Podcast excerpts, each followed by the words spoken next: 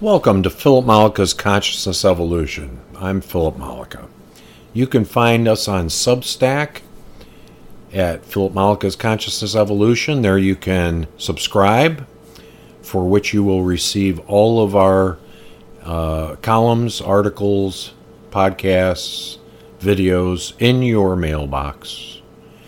Like, subscribe, share. We appreciate you being here.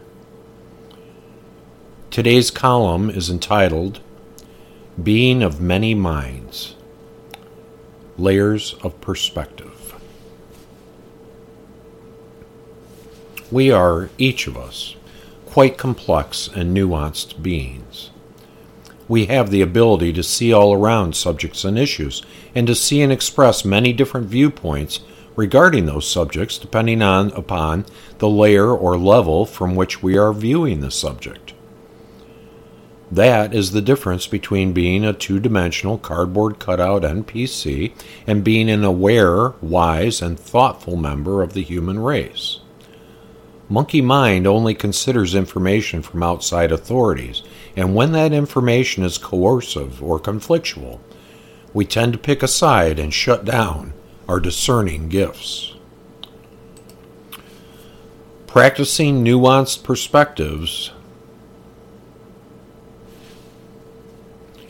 gives us breath and allows for compassionate and empathetic viewpoints that go beyond the black and white of right and wrong, as we discussed in our last column. The design of our existence supports this type of consideration. We are of many minds. We have our own within this lifetime perspective, given our development and experiences in our current focus. We also have at our disposal the development and experiences of all of our other focuses through our essence past, concurrent, present, and future focuses which can and do inform us in the here and now of our lives. We may not recognize the influence of our other focuses as such. In our current state of awareness, we simply accept the information that comes through our minds without much consideration for its actual source. We think that things we know are just that, with things we know. Rare is the individual who will actually vet the information flowing to him. We generally just assume that it all comes from our memories or experiences and often chalk up our proclivities in opinion and thought to something that sounds like, well, that's just who I am. However, we have volumes of information flowing to us constantly in exchange with our essence and our other focuses, as well as other essences besides our own that are taking a particular interest in our development. We really don't understand what our minds are we don't understand the subjective portion of ourselves that we call our identity, us. Many of us think we exist within our brains, the physical organ that seems to house our thoughts and identities. These same individuals must assume that once you take away our brains, through death, for instance, then we cease to that we cease to exist. Jane Roberts Seth reminds us, quote, You are subjectively alive before your birth. You will be subjectively alive after your death. Your subjective life is now interpreted through the specialized state of consciousness that you call the waking one, in which you recognize as real only experience that falls within certain space and time coordinates. Your greater reality exists outside those coordinates, and so does the reality of the universe. End quote. So, yes, we are more than our brains, more than these expressions that seem so singular and separate. And in that, we have the ability to know things that we can't possibly know, if only given our history and current state within this lifetime. What this breadth of knowledge allows us to do, if we so choose, is to develop complex and nuanced perspectives around any subject. It all depends on what level or layer we wish to consider something from. What page do we open the book to? Now, A great deal of propaganda or influence is peddled by manipulating the layers and the pages of the book. Smart and coercive players will encase the conversation or issue to very limited parameters. We have referenced the Overton window as a tool or ploy to influence or sideline discussions. In limiting the scope of the conversation or issue, one can control the possible variations within the theme. Examples of this are news broadcasts, interviews where the host wishes to discredit the interviewee, political debates, and court proceedings. Anytime you hear someone exclaim with great force to answer the question yes or no, you can be certain that you are witnessing this limiting effect on the proceedings at hand. A savvy information consumer can easily spot when this tactic is being deployed. Very few things in this world are black and white, but nuanced conversations are much more difficult to control and influence, so we see these tactics used on a very wide scale. Take, for example, the Ukraine proxy war or the Israeli genocide. Now, note that I have already put forth parameters on each of those subjects that are, if I am successful, beyond the scope of the debate. Therefore, everything that follows is already encompassed within the supposedly irrefutable parameters of the Ukraine war being a proxy war or the Israeli Palestinian conflict as a genocide. Now, never mind that I happen to believe that each of those prepositions is true. I am using them as an example of how I might use the tactics I spoke of earlier to steer a conversation to my advantage or to my viewpoint. Obviously, not everyone agrees that Ukraine is a proxy war or that Israel is committing genocide, but this is how propaganda is generated to sway people's viewpoints. In this case, the U.S. government contends that Putin is evil and invaded U- Ukraine unprovoked. Also, that Hamas attacked Israel unprovoked and Israel has the right to defend themselves. In both cases, there are greatly nuanced conversations regarding both these subjects, but by limiting those discussions at the onset, the U.S. can conduct its foreign policy unhindered. They have opened the book where Russia invaded Ukraine and where Hamas attacked Israel from Gaza. In their parlance, nothing happened prior to these events that would account for them. when the Smith Mundt Modernization Act was signed into law by Barack Obama in 2013. In very simple terms, it allowed the U.S. government to use propaganda domestically that previously was only allowed in foreign countries. Today, we can see the effects of this fully with almost every story disseminated from our mainstream media sources. Avoiding this type of coercion is nearly impossible if one is a U.S. citizen and pays even the slightest attention to domestic news sources. Nearly every news source has been corrupted, and it takes a considerable attention and discernment to separate propaganda from truth.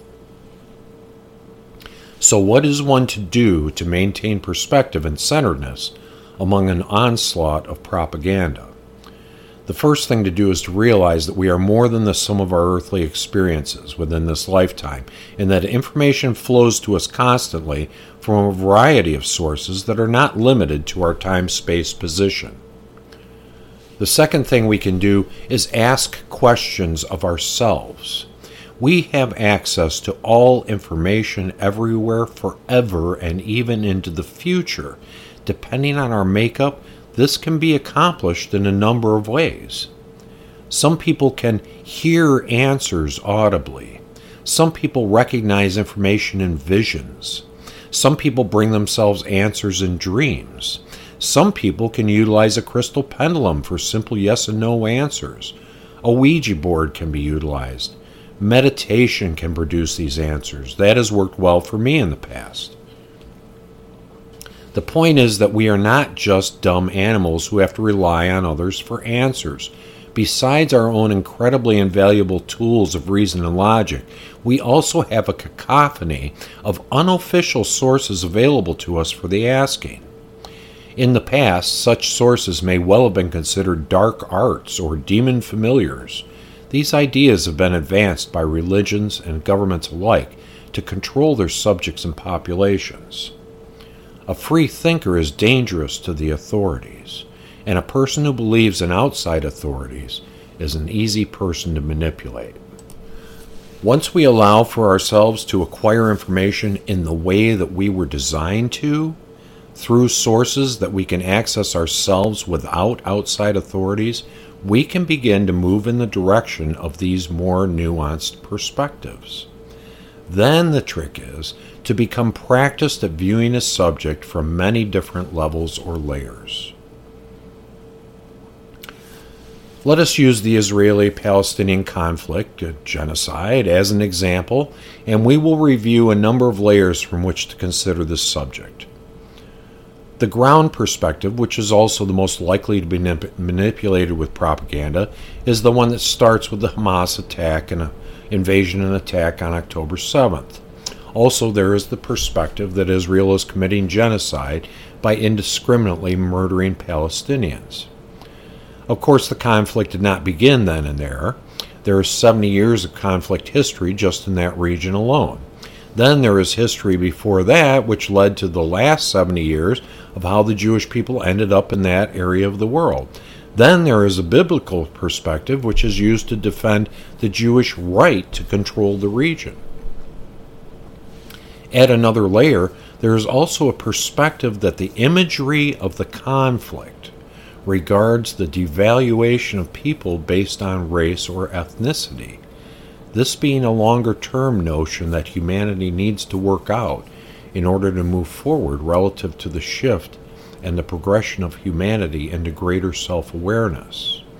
Everything in the world is imagery of subjective actions. Therefore, we can look at the conflict in those terms. Then there is the perspective that the people involved in the conflict are playing out victim perpetrator themes. In this perspective, we can understand that each of the participating individuals is a focus of attention of essence, gathering information toward their own development. So, within just this one issue, we can see that there are a multitude of levels or layers from which to consider it, and depending upon where we view it from, it affects the conversation considerably. When we hold multipolar perspectives around an issue, it grants us an immunity of sorts from being manipulated by propaganda because we are practicing nuance and awareness that is more appropriate to intelligent and thoughtful human beings. In review, there are the so called facts or truth of an issue. Those are both easily manipulated and co opted. There is a perspective of humans inhabiting this earth and working together for the common good, or not. Then there is the imagery of the issue, which is what the issue, issue boils down to as an expression of consciousness, what consciousness is expressing in physical form. No one viewpoint or perspective is complete or final all must be considered together if we are to continue to widen our self awareness and expand our consciousness. Using all of our tools of information gathering and evaluation assists us in becoming more complete human beings and will be invaluable as we continue to move toward expressing essence in physical form. We are not a one trick pony. We have gifts of logic, reason, intuition, imagination, and inspiration. All of these tools are essential in our development as a shifted species. The more we practice them, the better we will be at using them. And the quicker we will move towards greater understanding and compassion for our fellow humans. We're all in this together. One of these days we may even begin to act like it. Remember that if the Enterprise were to come upon the Earth as a new planet, they would be restricted from interfering with our development, and they would certainly avoid interacting with us as we can't even get along with each other. Perhaps as we continue to confront age old issues amongst ourselves, we can begin to work some of these things out. And then maybe we'll be ready for real interactions with beings from other planets or dimensions. Until then, looks like it's up to us to giddy up, and using our tools will help us immensely. One of the greatest ways we can get started with that is to begin recognizing that we are not two dimensional beings. We are nuanced, nuanced, and complex, and we can use those properties to our advantage. A new world is coming, and all of the shakeup and discord within our world is leading us to address issues which we must as we become a shifted society. I do not hate humanity for its problems. I see us busting down the barriers and addressing them. Better this than the slow drip of status quo. And all leading to a world in which we celebrate each other and our differences and move towards humanity taking its place as the shining example of essence in a physical world. That time is upon us, so look kindly as we work out the bugs and begin Humanity 2.0. You've been listening to Philip Mollica's Consciousness Evolution. Find us on Substack. Subscribe to receive all of our output and mail emails. And like, share, subscribe, comment. We would love to hear from you. Thanks for being here. See you next time.